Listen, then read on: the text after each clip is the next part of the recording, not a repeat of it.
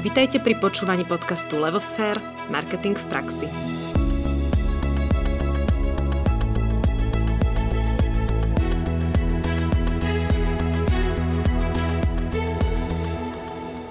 Dobrý deň, moje meno je Nadia Kacera a aj dnes sme tu spolu s Ankou Sabolovou. Práve počúvate 7. epizódu zo série podcastov s názvom Kotler v praxi. Ich cieľom je prerozprávať kultovú knihu Marketing Management svetoznámeho marketéra, hovorí sa aj otca marketingu Filipa Kotlera. Séria Kotler v praxi vychádza každý druhý štvrtok v mesiaci a ak nás začnete odoberať vo svojej obľúbenej podcastovej aplikácii, neujde vám žiaden z jej dielov. A navi- naviac neprehliadnete tak ani žiaden z dielov podcastu Levosfér Marketing v praxi. Rozprávame sa v ňom s hostiami na rôzne marketingové témy z celého marketingového spektra. Ak by ste sa o nás chceli dozvedieť viac, pozrite si stránku www.levosphere.sk, kde sa dozviete aj o našej hlavnej činnosti, o tvorbe biznis marketingovej stratégie.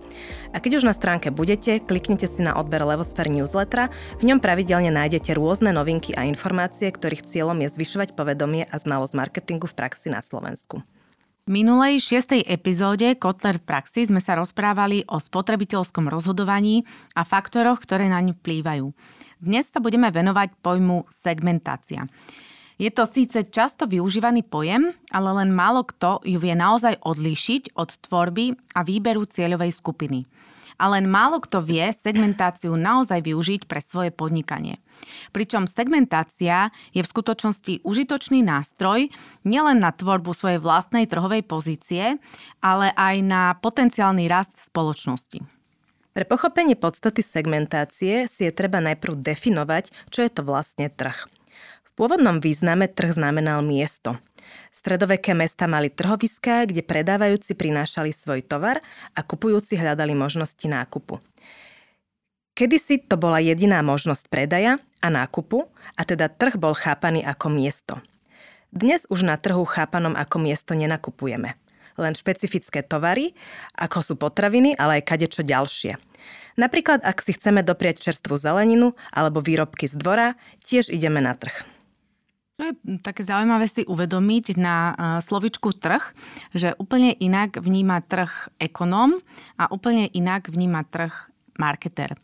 Zatiaľ, čo pre ekonóma trh tvoria aj dodávateľia, aj kupujúci, aj predaj, tak pre marketéra trhom sú iba všetci kupujúci, ktorí nakupujú jeho kategóriu alebo jeho tovar. Teda ak predávam zubné pasty, tak môjim trhom, v zmysle, ako ho vníma marketér, je súhrn všetkých existujúcich alebo potenciálnych spotrebiteľov, teda nakupujúcich zubných past. Uspokojiť potreby všetkých kupujúcich na trhu jednou spoločnosťou alebo značkou nie je možné. Nie je totiž možné obslúžiť všetkých kupujúcich zubných past rovnakým spôsobom. Kupujúcich zubných past je naozaj príliš veľa, sú početní, majú rôznorodé potreby, možnosti a aj spôsoby nákupu. To ozaj nie je v silách jednej spoločnosti. Zároveň jednotlivé spoločnosti a značky majú rôznu schopnosť, ako obslúžiť svojich zákazníkov a tým sa odlišujú a teda by si mali aj vybrať a obsluhovať len tých, ktorých potreby vedia naplniť najlepšie. Aj v tomto tzv. odlišovaní alebo neodlišovaní e, sa v spoločnostiach ich marketéri prešli takým vývojom. Začínalo sa masovým marketingom. E, masový marketing a jeho filozofiu by som najlepšie približila na príklade ešte zo socializmu. Tí, ktorí e, počas socializmu žili a už e, si aj pamätali a vnímali, e, vedia, že mnohé z tovarov sa počas e, socializmu vyrábali len ako jeden druh. To znamená, keď sme si chceli uspokojiť nejakú potrebu, Napríklad to bola soľ alebo balené mlieko. Nemali sme na výber. Mohli sme si vybrať len ten jeden tovar, tú jednu, ani sa nedá hovoriť o značke, ale spôsob, akým e, tá kategória nám bola predávaná. Čiže ten výrobca, ktorý to vyrábal, e, vyrábal na plánovanie veľké množstvo a distribuoval všetkým kupujúcim danej kategórie. Čiže tam sa o nejakom marketingu hovoriť nedalo. No a druhou etapou bol marketing hĺbky produktového mixu kedy sa vyrábali napríklad dva výrobky nejakého tovaru, ktoré ale mali rôzne vyhotovenie, či štýl, kvalitu, veľkosť a podobne. a tie mali osloviť všetky trhové segmenty. A tak sme napríklad v socializme mali každá druhá domácnosť rovnaké tapety alebo lampy a na sebe oblečenie z rovnakej látky ako susedia alebo spolužiačka v škole. Takže postupne sa marketéri ako keby získali skúsenosti a teda prešli od e, toho masového do toho marketingu do hĺbky až k cielenému marketingu. Ten vlastne poznáme dneska. Cielený marketing e, nie je nič iné ako len to, že si marketer definuje svoje trhové segmenty a vyvinie taký produkt a, a taký marketingový mix, ktorý vybranému segmentu zodpoveda. Aby sme vedeli robiť cielený marketing, tak práve na to potrebujeme segmentáciu, o ktorej sa vlastne dneska rozprávame. Pretože cielený marketing sa robí v troch základných krokoch. Prvý krok je segmentácia, druhý krok je hľadanie cieľových skupín, tom segmente, ktorý sme si zvolili. To je aj ten rozdiel medzi segmentáciou a výberom cieľovej skupiny. A tretím krokom, ktorý je hodne rozhodujúci, je tzv. vymedzenie trhovej pozícii. To znamená, že spracujeme všetky tie poznatky, ktoré sme mali zo segmentácie a ktoré máme z cieľovej skupiny na to, aby sme si oproti našej konkurencii vymenili, vymedzili svoju vlastnú autentickú trhovú pozíciu a na základe tejto pozície vieme definovať a ako keby jej prispôsobiť náš marketingový mix. Trh sa skladá pre marketéra skupujúcich, to sme si už definovali, ale vráťme sa k príkladu so zubnými pástami. Ľudia, teda kupujúci zubných pást, majú rôzne želania, odlišné zdroje, bývajú na rozličných miestach alebo majú navzájom odlišné nákupné zvyklosti či iné nejaké nákupné správanie. Všetky tieto variabilné veličiny môžu poslúžiť v segmentácii. Preto, ak začíname segmentáciou, predstavte si najprv, ako sa môžu deliť všetci kupujúci na vašom trhu z pohľadu marketéra. Môžu sa deliť na strednú, vyššiu a nižšiu príjmovú vrstvu. Alebo sa môžu deliť podľa toho, či žijú na vidieku alebo v mestách. Môžu sa deliť podľa stavu, či majú rodinu, či sú v manželstve, či sú rozvedení alebo single. Môžu sa deliť podľa želaní, či majú nejaký sen mať biele zuby napríklad, ak sa vrátime k tým pastám, alebo im ide skôr o upokojenie citlivých ďasien a zubov. Spomeniem ešte takú zaujímavosť, že Väčšinou hľadajú spoločnosti široké skupiny kupujúcich, ktoré si vyberajú za svoje segmenty. Ale existujú aj také spoločnosti, ktoré využívajú tzv. úplnú alebo dokonalú segmentáciu trhu. E, je ich veľmi málo, pretože tento proces dokonalej segmentácie trhu je extrémne náročný a skúsite si typnúť, že kto by to mohol byť. No, asi vám toho veľa nenapadne, lebo väčšinou naozaj spoločnosti e, majú viacero segmentov a cieľia väčšie skupiny, ale takú naozaj dokonalú segmentáciu využívajú hlavne výrobcovia lietadiel. Pretože tie naozaj prispôsobujú celý svoj marketingový mix jednému konkrétnemu zákazníkovi. Čiže to sa už volá dokonalá absolútna segmentácia trhu. A samotný ten proces segmentácie sa začína určením kritérií, teda výberom už spomínaných variabilných veličín, samostatných alebo v ich eh, kombinácií rôznych, ktoré sú pre nás dôležité. To preto, aby sme vedeli sprehľadniť analyzovaný trh a dať ho do štruktúry. Keď máme vybraté kritéria segmentácie, tak si podľa nich spracujeme profil jednotlivých segmentov. Najčastejšie sa využívajú kritéria geografické, demografické a psychografické. V geografickom členení sa segmenty popíšu hlavne um, z pohľadu toho, aká je to krajina, región alebo mesto. Vstupujú do hry aj kritéria ako podnebie alebo ročné obdobie, to hlavne pre sezónne produkty. Teda dopredu si povieme, na akom geografickom trhu vieme najlepšie pokryť a obslúžiť kupujúcich zubnej pasty. No a ak som napríklad lokálny výrobca zo Slovenska, tak to bude trh slovenský, možno polský, maďarský a český ale je možné ísť aj hĺbšie, ak je to slovenský trh a sú to len mesta alebo aj dediny. Je to stredné Slovensko alebo celé Slovensko a takto sa nad tým treba zamýšľať a ísť ďalej a ďalej. Ak by som napríklad vyrábala, že, alebo si vybrala, že môjim segmentom sú najväčšie mesta na Slovensku a ja pre ich kupujúcich vyviniem pastu a celý marketingový mix, budem si musieť práve tento segment starostlivo popísať. Pridáme si k tomu ešte faktor demografický. Tento faktor sa používa v segmentácii úplne najčastejšie, pretože je relatívne jednoduchý a existuje k nemu veľa štatistických dát a sú dostupné. A zároveň všetci ľudia tomu rozumieme. Každý vieme, čo to znamená mať nejaký vek alebo byť v nejakom štádiu života. Takže keď sa vrátime k tým pastám, bude moja pasta iná, ak ju budú kupovať mamičky a tatovia pre svoje deti. Dokonca iná, ak ju budú kupovať len pre deti vo veku 0 až 3 rokov, alebo 3 až 6, alebo 6 a viac rokov. Bude iná, ak detič, detičky budú mať nejakú alergiu napríklad na flor. Toto je tzv. demografické delenie podľa veku a štádia života.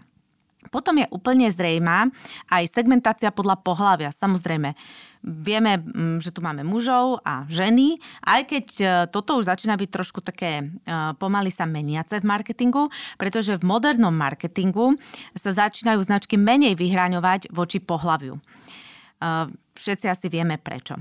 Takže ak sme asi ak sme pri paste, môžeme oslovovať napríklad len mužov. Asi neexistuje značka zubných pás, ktorá by sa, ktorá by sa orientovala len na mužov, ale zároveň pre nejakú novovznikajúcu značku alebo nejaký subbrand, nejaké väčšie značky, je to veľká príležitosť. A na to slúži segmentácia. Týmto charakteristikám, ak si vyberiem segment mužov, je treba potom prispôsobiť naozaj celý svoj marketingový program, čiže celý marketingový mix. Produkt, cenu, distribúciu, komunikáciu. V rámci demografickej segmentácii je ešte niekoľko kritérií, ktoré sa dajú zvažovať. Napríklad je to aj príjem, vzdelanie, povolania. Tieto patria medzi také tie najčastejšie. Je treba si aj tieto všetky ďalšie pri segmentácii vždy zopakovať a vybrať si tie relevantné. No a ak segmentujeme podľa psychografického faktora, ktorý je tretím najvyužívanejším, potom sledujeme rozdelenie kupujúcich podľa sociálnej vrstvy, podľa životného štýlu alebo podľa osobnosti. Môžem sa rozhodnúť obslúžiť svojou pastou aj vegánov alebo ľudí, ktorí nechcú mať v paste flor. Zaujímavá je segmentácia podľa osobnosti. Tá využíva pre dámskú kozmetiku, par, tá sa tak najviac využíva pre dámskú kozmetiku, parfémy, cigarety a často aj liehoviny. Ak by sa uh, táto pasta vybrala, že bude pre dráčov, ktorí chcú niečo dosiahnuť, majú málo času, pretože pracujú na kariére, potrebujú zdravý a biely chrup, tak otázka znie, ako im vyhoviem. No, pripravíme im rýchlo účinnú pastu na zdravie a bielenie a s chuťou úspechu. E, segmentovať sa dá napríklad aj podľa správania. A práve túto segmentáciu podľa správania považujú mnohí marketéri za najvhodnejšiu na to, aby si určili svoje trhové segmenty. Pretože tu sa definujú kritéria, ako je príležitosť k nákupu. Táto príležitosť napríklad môže byť bežná alebo zvláštna. To znamená, že bežne nakupujem tento produkt alebo ho nakupujem len ojedinele. Ja neviem, som matka, nemám deti a idem na nejakú baby shower, takže asi pravidelne nenakupujem cumliky a dojčenské flaše, ale pri tejto zvláštnej príležitosti ich nakúpim. A preto patrím e, pre danú značku, ktorá vyrába dojčenské flaše cumliky, do segmentácií medzi tých, pre ktorých je táto príležitosť zvláštna, nebežná. A tým pádom sa ku mne budú správať inak a komunikovať na mňa inak, ako keby som patrila do segmentu bežná. Potom e, sú tam také hľadiska, ako je hľadaný úžitok, alebo kvalita, alebo úspora. Ak si vyberiem pre moju pastu kvalitu, pravdepodobne budem uh, drahší a sofistikovanejší produkt, pretože uh, kvalita ide s cenou ruka v ruke. Eh, aké je užívateľské postavenie kupujúceho? Aj to sa tam rieši. Je neužívateľ, je užívateľ, je potenciálny užívateľ, alebo je to ex-užívateľ, čiže odišiel mi od tejto kategórie, alebo je to užívateľ stály. Toto všetko sa rieši práve v tých segmentoch a je správne a chápe, prečo si to marketery vyberajú práve tento druh e, segmentácie podľa správania, pretože viem e, veľmi pekne reagovať na to tým háčikom, e, na ktorý svoju celovú skupinu potom chytím. Rieši sa pod týmto faktorom správania aj tzv. intenzita spotreby, alebo stupeň vernosti, inak budem uh, pristúpať k lojálnym zákazníkom, ak ich mám v segmente lojálny, budem pre nich šiť iný marketingový mix alebo respektíve prispôsobený. Takisto fáza ich nákupnej pripravenosti sa rieši, alebo postoj voči tovaru. Toto je tiež veľmi zaujímavá vec. Eh, lebo je naozaj dôležité vedieť, či segment, eh, ktorý sa rozhodnem obslúžiť svojou zubnou pastou, je voči môjmu tovaru nejako výrazne zaangažovaný, proste očakáva ho, má tam nejaké emócie, alebo je mu úplne jedno, akú pastu má a možno ju vôbec ani nepoužíva.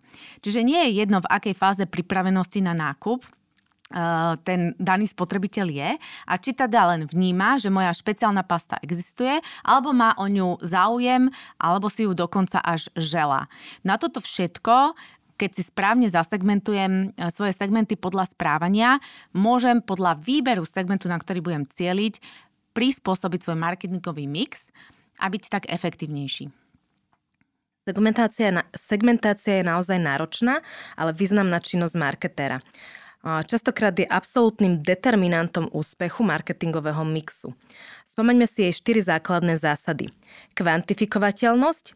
Je dôležité si povedať, aký je stupeň kvantifikovateľnosti a početnosti kúpnej síly trhového segmentu. Napríklad, ak si vyberieme obslúžiť z nejakého dôvodu ľavakov a pre nich pripravíme aj špeciálnu zubnú pastu alebo kevku, bude ťažké určiť ich početnosť, pretože sa takáto evidencia nevedie. Druhou zásadou je dosiahnutelnosť. Tam je dôležité vedieť e, dosiahnuť na určitý segment, inak naše snaženie nemá zmysel. No a potom je to početnosť segmentu. Musíme si byť istí, že nás náš vybraný segment naozaj uživí. Alebo ich potom potrebujeme viac tých segmentov. A nakoniec je to akcieschopnosť, to znamená hranica, na ktorej je ešte možné spracovávať efektívny marketingový mix na obslúženie vybratého segmentu tak máme za sebou náročnú disciplínu segmentácia, starostlivé rozdelenie nášho trhu, teda z pohľadu marketéra všetkých našich kupujúcich do skupín, do segmentov, podľa relevantných a nami určených kritérií. Týchto kritérií je naozaj veľa. Ale keď reálne ideme do segmentácie, väčšinou už vieme, na čo máme predpoklady a čo sú tie kritéria, ktoré potrebujeme zvážiť a na základe ktorých si trh rozdelíme a popíšeme. Napríklad, keď sme uvádzali na trh značku Romerquele, Vedeli sme, že v tom čase bola pre slovenský trh veľmi drahá a skôr luxusná. Špecifická minerálna voda. Preto prichádzala do úvahy segmentácie hlavne geografická, čiže len dve najväčšie mesta na Slovensku ktorý, ktoré boli demograficky najväčšie a pre ľudí s vyšším príjmom eh, si ju mohli túto značku dovoliť a vedeli ju uživiť. Takže preto sme sa pre ňu rozhodli. Zároveň sa tam riešilo aj segmentácia podľa správania pretože, a životného štýlu, pretože to boli ľudia, na ktorých sa cielilo, ktorí nielen, že sú z týchto väčších miest, majú vyšší príjem, ale aj navštevujú kaviarne a sú akými si nadšencami voči zahraničnej značke, voči kvalitným nápojom alebo kvôli, voči minerálnym vodám. Potom sme si ich vedeli spočítať, koľko to ľudí asi je, odhadnúť a vedeli sme, či to tú značku uživí alebo nie a koľko si môžeme dovoliť investovať do marketingovej komunikácie. Tak uh, už teraz sa tešíme na ďalšiu zaujímavú tému, ktorá bude v epizóde Kotler číslo 8. A s týmto sa dnes s vami lúčime. Želáme vám krásny deň a budeme vďačné, ak dáte subscribe, follow, follow našim podcastom alebo jednoducho po slovensky začnete tento podcast odoberať. Majte sa krásne. Dovidenia.